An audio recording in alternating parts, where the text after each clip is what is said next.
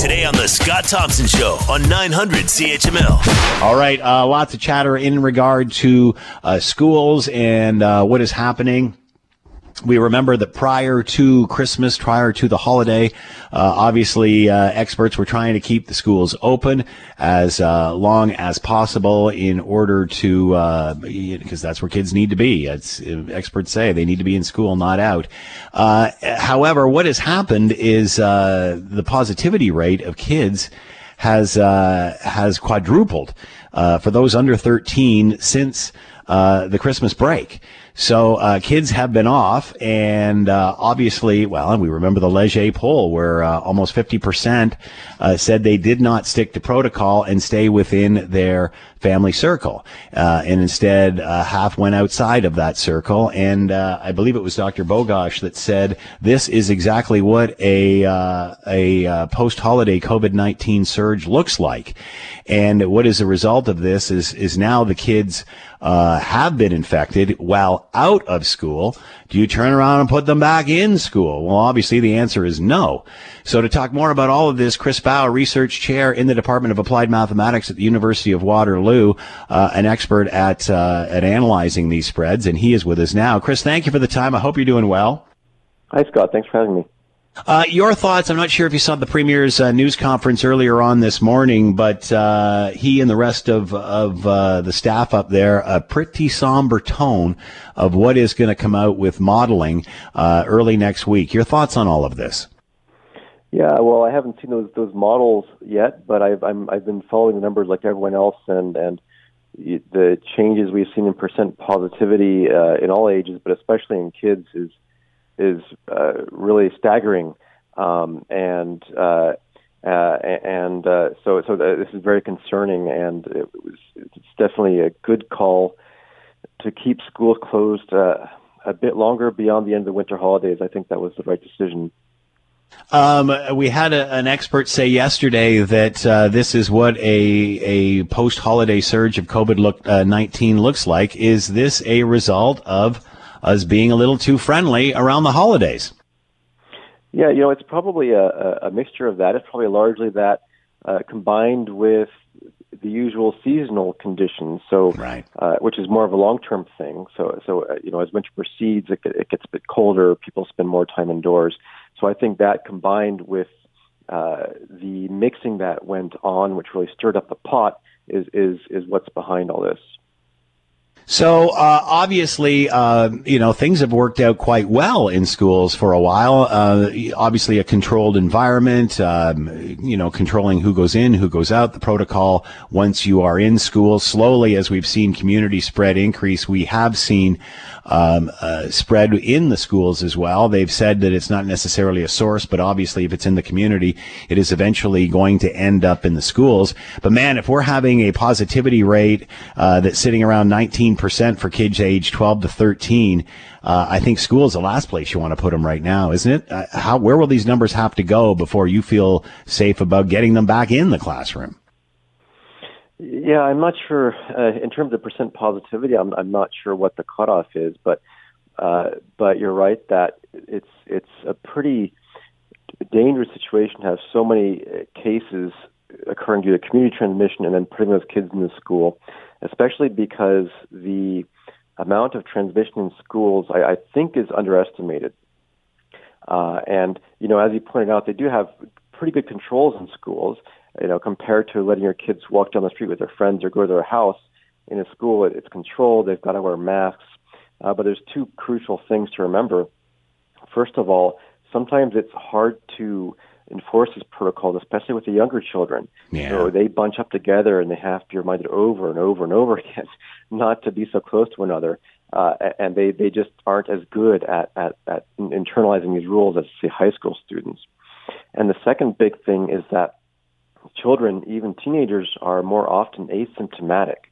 And so, for example, uh, if if my child picks up COVID in the school, brings it home, but but she's asymptomatic, and therefore doesn't get tested, and then she transmits it to me, and I, as an adult, are, are, are symptomatic, and then I get tested, that would not be classified as a school-related transmission. Right. That would be considered the index case, uh, and and uh, not not not the not her, not the school. So, you know, combined with the fact that we're probably underestimating uh, how much is transmission is happening in schools, means that uh, uh, you know if, if if we do want to reopen schools uh, in a few weeks, and, and I hope that we can, we really have to redouble the control and make sure that we we prevent spread as much as possible. It seems, Chris, that you know since this started way back when, forty some odd weeks ago, that you know the the key word was testing, testing, testing, testing, and we still still don't seem to be at a point where we can, uh, you know, we can test, and certainly the capacity for testing has increased, but what has not increased is the capacity to to test people rapidly.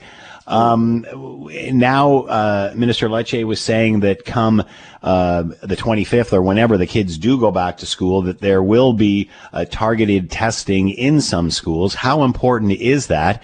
And and you know everybody's yelling about more testing, but we don't have that, do we? Like we just don't have the testing to conduct. That's right. Yeah. So there's what I sometimes call a race to trace uh, in these pandemics, and that is that you've got a relatively fixed capacity test, but you've got cases growing exponentially. And if you've got too many cases, you you uh, you can't test rapidly and uh, you can't do contact tracing, which means that the, the epidemic is out of control and you have to revert to lockdown. So that's the stage we're at. Now, if we want to be able to be the state where we can we, we, we can contain contain the epidemic again, we would have to do a really strict lockdown for uh, for a month, get the cases down, and then if we can have a rapid enough testing rate, uh, then we could contain it without the need for further lockdown. Now, the, the targeted approaches that um, that the Minister for Education is suggesting they'll definitely help uh, in terms of preventing school outbreaks.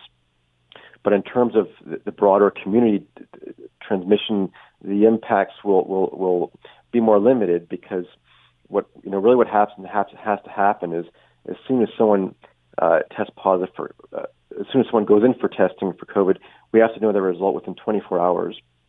A, that's the first thing. B, the next thing is that we have to contact trace. We have to be able to do that and get to all our contacts and say, you know, please isolate yourselves.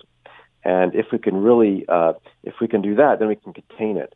Um, but if we can't, then the testing just kind of slows down the epidemic. It doesn't it doesn't stop it on its own, and we need to combine that with lockdown, unfortunately.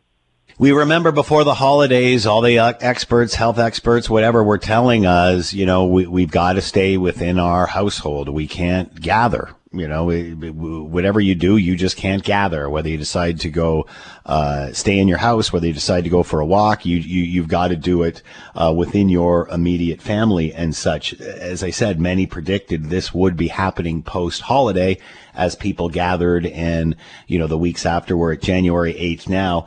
Um, obviously, we're going to see the holiday surge, I guess, for another week to ten days or so. Uh, after that, do you see it leveling out, or if this is what January is like, what, do you think February will be like? And I guess we'll all know uh, Monday or Tuesday when the modeling comes out. But uh, do you think that by the end of the month we'll be over this holiday wave per se?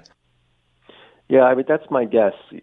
With the usual proviso, all else being equal, so that assumes that people return to their you know pre-holiday pre-holiday intensity of, of efforts in terms of mask wearing and social distancing. Uh, you know, after um, after the, these, these Christmas and New Year's holidays, uh, we we don't have any big holidays really in, until Easter, right? So yeah. hopefully there won't be any more big mixing events like we had over the holidays uh, un, until at least then. And so I, I do anticipate that we'll be able to start tamping down cases. Uh, I don't know if we'll flatten the curve, but but the trajectory will, will hopefully slow down significantly. Uh, and that's assuming, of course, that people don't say, "Well, we've got the vaccine now, so we're we're just going to, um, you know, stop wearing masks." And you know, so there is that unknown. Um, but but if we can go back to, you know, how seriously we were taking it uh, back in uh, November, for example, that, then um, then I, I think at least the, the growth will slow down. Uh, even if we don't yet flatten the curve and start making cases decline. You know, it's interesting, Chris. You just brought up Easter as the next holiday coming up on the calendar. Oddly enough, that was the first one that we missed last year. That's right. Yeah. There's a blast to reality. Uh, Chris Bauch's been with us, research chair in the Department of Applied, Applied Mathematics at the University of Waterloo, uh, specializing in the spread of uh, pandemics and such. Chris, thank you so much for the time and insight. Much appreciated. Be well. Thanks, you too, Scott. Bye bye. Going to take a quick break here. When we return, a majority of Canadians want COVID 19 vaccinations to be mandatory. Boy, how do you balance mandatory and hesitancy? We'll try when we return. You're listening to the Scott Thompson Show podcast on 900 CHML. Uh, Will and I were just talking off air about uh, vaccinations. And now, you know, I mean, we're talking about hesitancy, and now we're talking about a poll in which the majority of Ontarians want it to be mandatory. So then it's like, well, can they come to your workplace and do this? And then we're thinking, well, no, because you can't really have people in your workplace that aren't that aren't associated with the work. So do you, what do you do? With like a curbside vaccination? You know, could you do that at your work? You know, or maybe you go down to the front door and you just stick your arm out the door or your arse out the door and they, you know, have it in a blowgun and, you know, they shoot it to you from across the parking lot. Bing! Oh, got me. Oh, you missed that one. I'm going to need another one. Um, you know, I mean, how do you, how, do you do that? Um, but anyway, uh, that's the next debate. And oddly enough, we were talking about this when there was, we weren't sure how many vaccinations were coming in. The discussion about making it mandatory was certainly put to the back burner. Uh, but now there is a, a, a, new poll out that says the majority of Canadians want COVID-19 vaccinations to be mandatory. Uh, so says campaign research. To talk more about all of this, Nick Kouvalis is with us, principal strategist with campaign research and with us now. Nick, thanks for the time. I hope you're doing well. Yeah, very well. Yourself? I'm doing good as best can be. You know, it is what it is. Um, do opinion before we get to the actual nuts and bolts of what you found. How much are these opinions changing? Because it seems that one one day we're talking about hesitancy and nobody wants to get it, and then the next day we're talking about no, it should be mandatory. I mean, it's amazing how this is just going back and forth. Yeah, so I I haven't found that in our research, and what we're talking about today is uh, is just over a thousand samples in Ontario. So uh, and this poll is done with uh, eligible voters in Ontario. So basically, anyone who's 18 who can vote, um, it has access to, to completing the study. So we found over time, uh, whether it was you know a few months ago or now, that about five out of 10 voters want the vaccine when it becomes available to them. Uh, they're certain about that, and about one third of the voters uh, in Ontario um, probably, like they say, maybe I'll take the vaccine, but I want to wait and see. And I think that's what you're referring to, some of the hesitancy. Mm-hmm. Um, and then there's about one out of 10 voters who just are certain that they don't want the vaccine. So that's kind of where that sits, right? So if you think about that, that's what we've been getting that in September and October and November, December and January. That number hasn't changed. Sometimes it's as high as 55, sometimes it's as low as 45, but it's around 50% know that they want to get the vaccine. So it's not surprising at all that about uh, a little bit more in our study here, 57% or 58%. Um, yeah, it's 57 and a half. It rounds up to 58. So 58% of voters think the vaccine should be mandatory for all people living in Canada. That's not a surprise to me because we know that half the people really want it right away as soon as they can get it. And another third probably will take it. They just want to wait and see. What kind of polling do you think you'll have to do if it was made mandatory? What sort of debate do you think we'd be having then?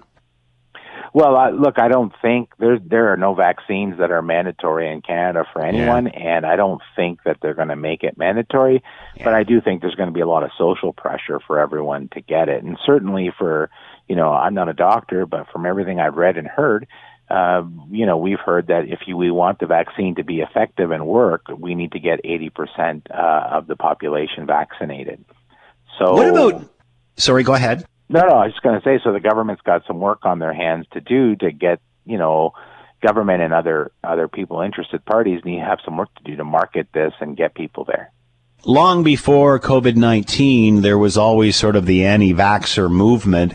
Has this changed our opinion on vaccinations in any way? I, Meaning I, I after think, after the pandemic. Yeah, I think the jury's still out. I mean, I think everybody wants to get back to normal, and everyone is being told that the vaccination is the way to the way to get there. So there, I think a lot of people are open to it. I still do think that there's, uh, you know, at least one in ten, if not more, voters um, who are anti-vax or would prefer not to. I, I can certainly speak for myself and my household. Like we're not in the yes, certainly we want the vaccine category. We're in the maybe we'll see, let's see how it goes category. Partly because we want to make sure that this vaccine is safe for us, and partly because we're young and and younger, and uh, there's a lot of people who need the vaccine to get ahead of us. Uh, this obviously, uh, Nick, the first crisis of a of a privileged generation, really, uh, whether it's the kids or even ours. Um, and, and, a lot of us don't remember the outbreaks of polio and, and, and what vaccination did, uh, maybe 50, 60, 70, 80 years ago. Is this re-educating us? Is this our example of that? Therefore, perhaps we're not as flip about it. We're paying a little bit more attention to this stuff now. Well, it's certainly, I think everyone's paying attention to it. The more people that are spending more time at home, watching the news, listening to the radio, um, you know, on social media, there is there is a significant debate, public debate about the vaccines. And right now, as you said, the op- at the top of your story, you know, the debate is you know, where's the vaccine? Is the province doing it fast enough? Uh oh, now the province is doing it too fast and they don't have enough from the feds. But, hmm. but sooner or later, the mind starts to turn to, okay, it's about my turn to get this vaccine. If I get it, I can travel. If I get it, you know, will I not be able to travel if I don't get it? You know, should my mom get it who's 70 but really healthy? I mean, those questions are coming now. And so that discussion is there, so everyone's talking about it. As you mentioned, everybody's been locked down now for 40 some odd weeks. Uh, not locked down, but certainly restricted and some in lockdown. Now we all are here. Um, and, and these numbers, 58%, uh, just under 58% wanting it to be mandatory. If we were locked up, if it was, you know, nine, ten months into this, would we, do you think these numbers would be as high?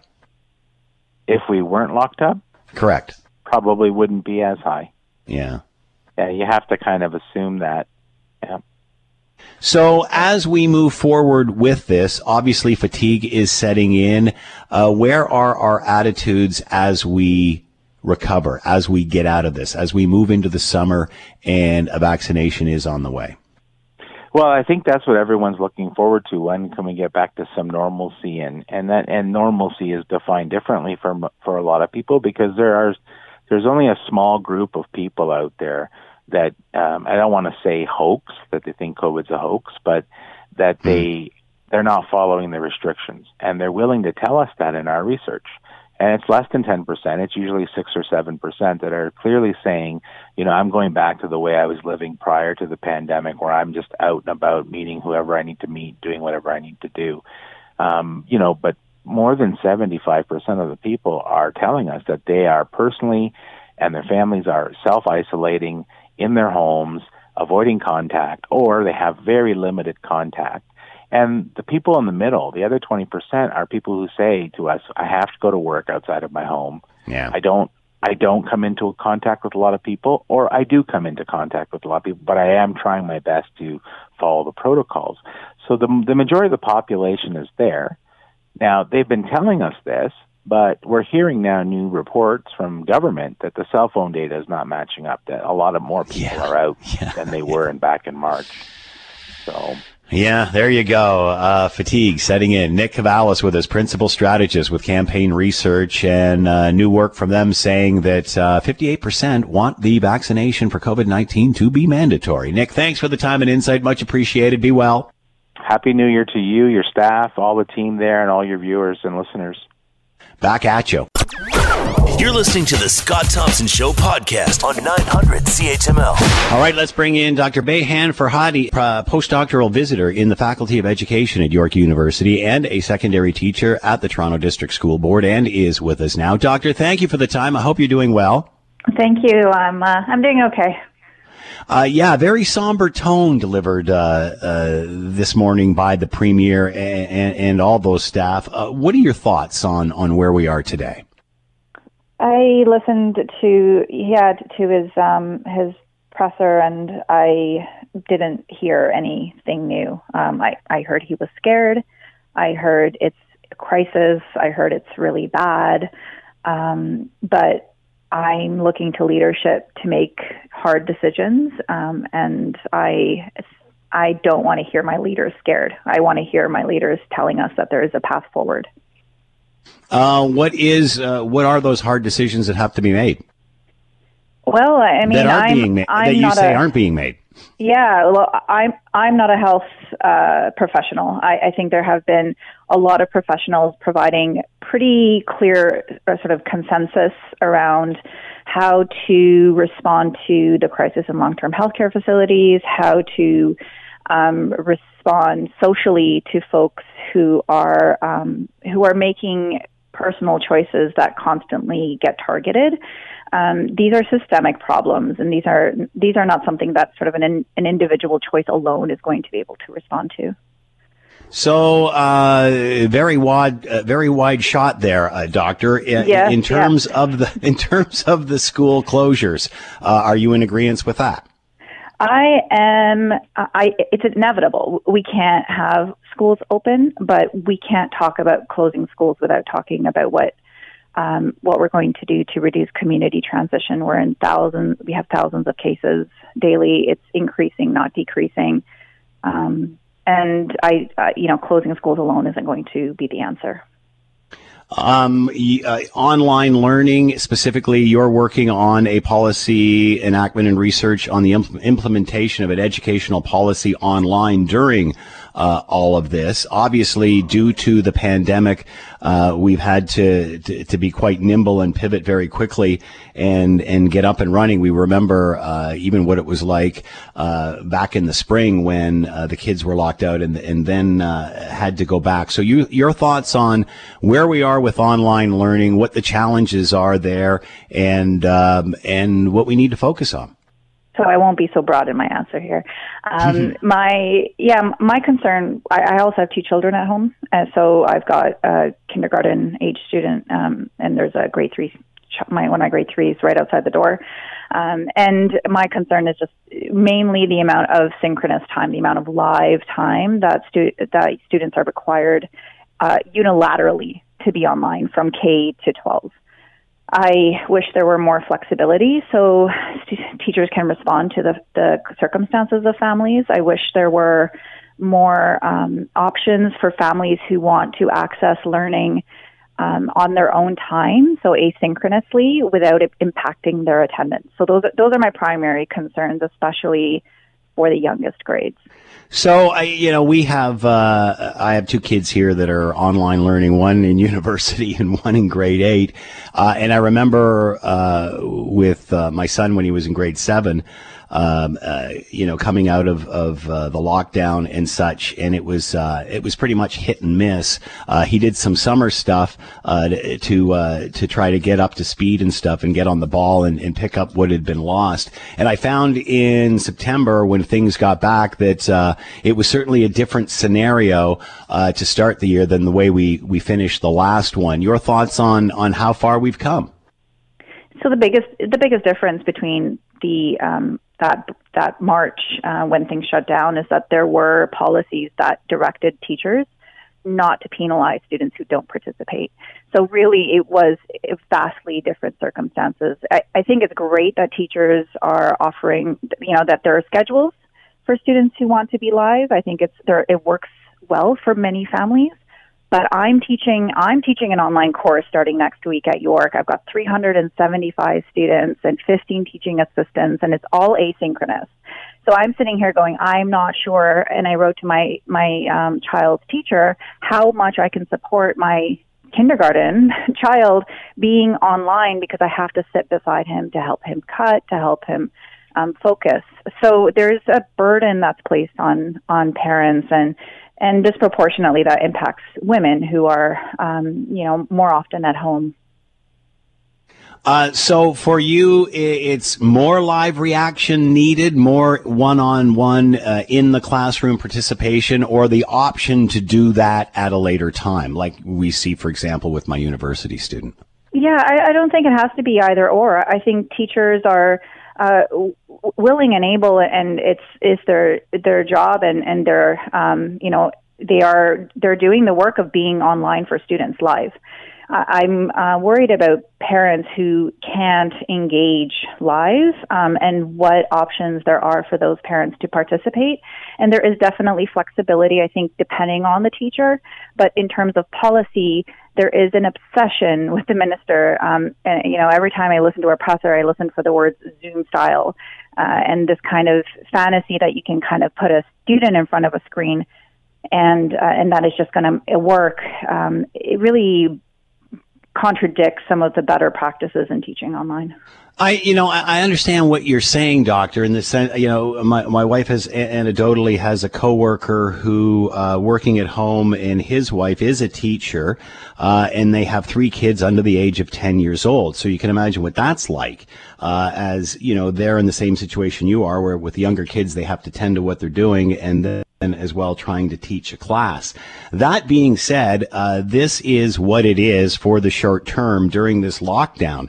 Um, we can all wish it was different, but really, what are the options here? What can government, what can that leadership that you say is, is needed, how can that resolve that problem? I mean, it, it, uh, what, you know, we are where we are in the midst of a pandemic.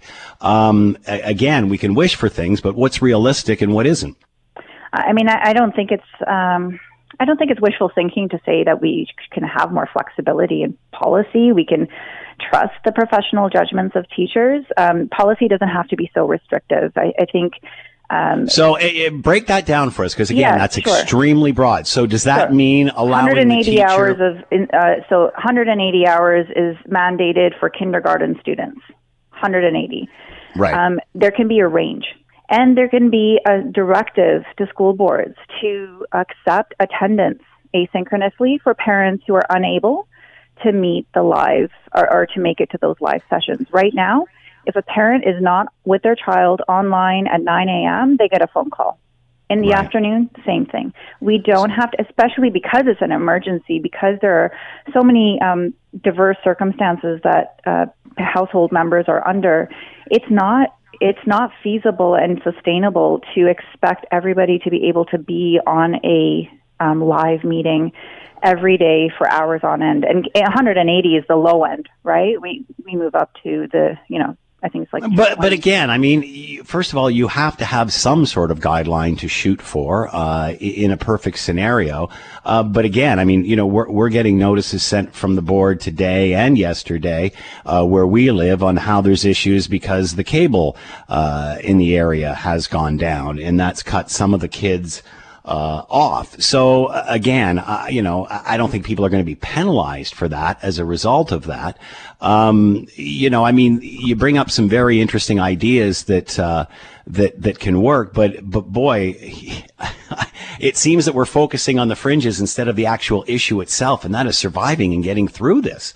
Uh, you know, and and I'm not sure. And again, we can all wish for better things, but I'm not sure who or what is doing it uh, any better. I, you know, again, there's always room for criticism, but I don't see the solution any different than than what we're experiencing. Is that is that naive? Um, I, I think it's. I, I mean, I provided two very sort of simple, concrete ways of providing flexibility in policy. Um, and I think so hang on, let's core... go back to those. So let's go back to those. So number sure. one, the first yeah. one was so allowing uh, the parents not to actually be there with the student. If the student checks out for an hour or two, they shouldn't be held ac- to account or so responsible for like that. When we think of, when we think about what it is that we want students to do, it's to learn it learning doesn't have to take place live. Oftentimes when you're live, you're watching a video, right? You're you're listening to a teacher explain something.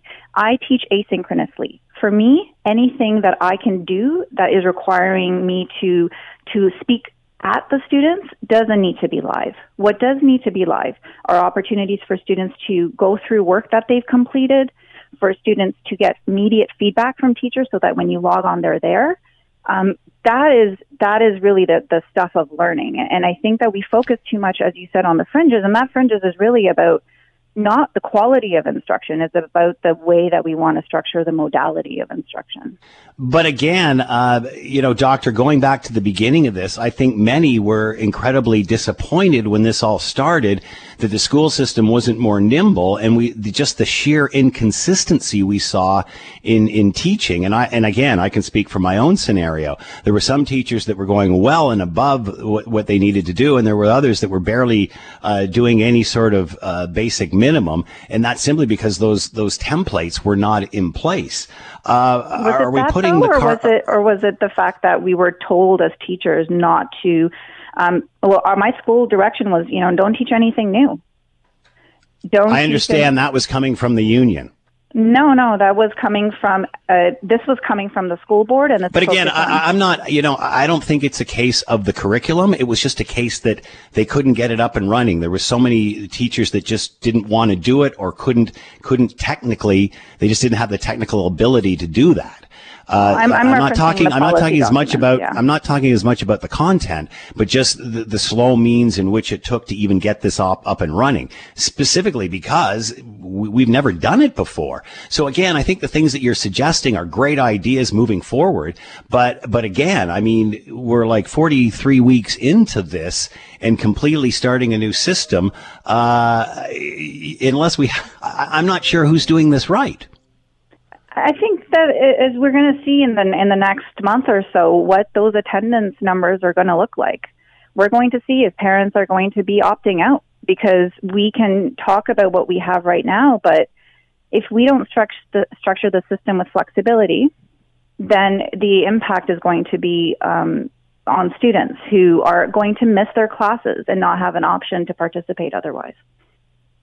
And and um, so you feel we're just not making fast enough progress with this? No, I don't know that it's about progress. I I think we're, you know, we're confronting a very real problem of parents being asked to do two things at one time. And you can put a teacher live in front of a, a screen, but that teacher cannot help a student who is having trouble focusing, a Yeah. student who is not on camera, a student who is, um, you so, know, so your you know- solution to this, and sorry to interrupt, your solution to this, and we're just running out of time here, is sure. to allow a flexible scenario so when there is time, they can do that one-on-one type of lessoning. That's right. Okay. Again, seems like a great ask, um, but uh, you know, I, think many were just trying to even make the rubber hit the road here. Uh, I, don't think we're there yet. I don't think government period is nimble enough to do this, and I think we've seen this in the education system. We've seen this with testing and vaccinations. Uh, it appears the private industry is more able, more nimble, more able to pivot than what government has. And and and again, I think what you're saying are great ideas, but man, we've just been able to get this plane off the ground. Well, maybe we just have different uh, expectations from our government. Well, I think we all have the same expectations. Uh, I think we all want to educate our kids in the best way we possibly can. Um, but at 43 weeks into a pandemic, if there's something you could say to the education minister that he could change as of Monday, what would that be? listen to the education experts who are unanimous, unanimously calling for the same thing I am. This isn't this isn't even really debated amongst um, education professionals. All teachers. But I think, I, I guess the point that I'm trying to make here, doctor, Yeah. is you're asking for a more complex system, which is great. But, uh, you know, governments of all stripes are barely even making this work the way it is. Is it complex though to say that provide parents who are unable to access live learning with opportunities to attend and complete the work, like not live? I, I mean, I I personally as an educator, um, I would I would really appreciate that that flexibility and not you know feeling like I have to chase down students who have disappeared and often involve um, community partners that take up a lot of my time because I'm trying to ensure that that student isn't penalized for not attending. Up until the pandemic, no one was even interested in online learning, uh, especially from the teachers union's perspective. Uh, here we are 43 weeks into it uh, because we're being forced into it. It's, it's just the way it is. Uh, are you confident that within the next year, say by September, that we can, you know, we can make online learning as good or, well, you're never going to replace in-person learning, of course, but that we can get a better model that perhaps includes some of the suggestions you're talking about? Well, the, the provincial government had licensed the um, you know the platform since 2006. I've been researching online learning before the pandemic. My, um, my the pushback to online learning has never been online learning. It's been mandating and forcing students to take it four times in their high school career um, it, in a way that's completely just you know asynchronous. So I think that my my view of it from the inside is that you know teachers have been incorporating technology in their courses for at least a decade. We just aren't seeing it because we aren't lo- like paying attention to what's being done. Right now, we are, have a fully 100% online learning situation, and I would love to see us get to a point where it's not either 100% or 0%, and paying attention to the ways that teachers in the classrooms are already integrating technology. Is there anybody doing this right? Um, of course, yeah. I think that there are a lot of. I mean, I I don't think that there's really like a mass outcry of parents saying um, that online learning right now isn't isn't working. They're saying that they can't support their children yeah. accessing what they have. And what I'm saying is, I want I want all students, students who are in the north in northern Ontario without bandwidth um, students outside one hour outside of Toronto, outside of Hamilton, uh, to be able to access the same thing a, a, a student in a city can. So, but again, you know, doctor, uh, you know, uh, there, there's only so much you can do in a certain period of time. Uh, you, you can't flick your fingers and, and, and put bandwidth up there overnight. It just doesn't work that way. Exactly. So, which is why I'm, I'm saying we need to stop obsessing with the live at the same time, right? Like, they don't need to be logged into Zoom right, to, right, to learn. Yeah. That's all I'm saying. But I'm, I'm guessing that the whole reason, you know, and again, when we started this, there was less of the live thing. I was looking for, oh, where's the teacher in the little squares? We now have that. But I think during the first period uh, of this, that wasn't there, and that's what was missing. So, um, you, you know, uh, um, at, at one time during this, that's what the, that's what the goal was, was to bring back that live, was to bring back that face to face, was it not?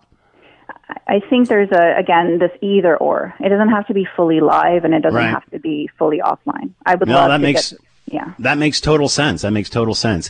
Dr. Beyhan Farhadi has been with us, postdoctoral visitor in the Faculty of Education, York University, and secondary teacher with the Toronto District School Board. Doctor, thank you so much for the time and insight. Much appreciated. Be well. Thank you. You too. Take care. It is 1254. It is 900 CHML. I'm Scott Thompson. News coming up at the top of the hour. The Scott Thompson Show, weekdays from noon to 3 on 900 CHML.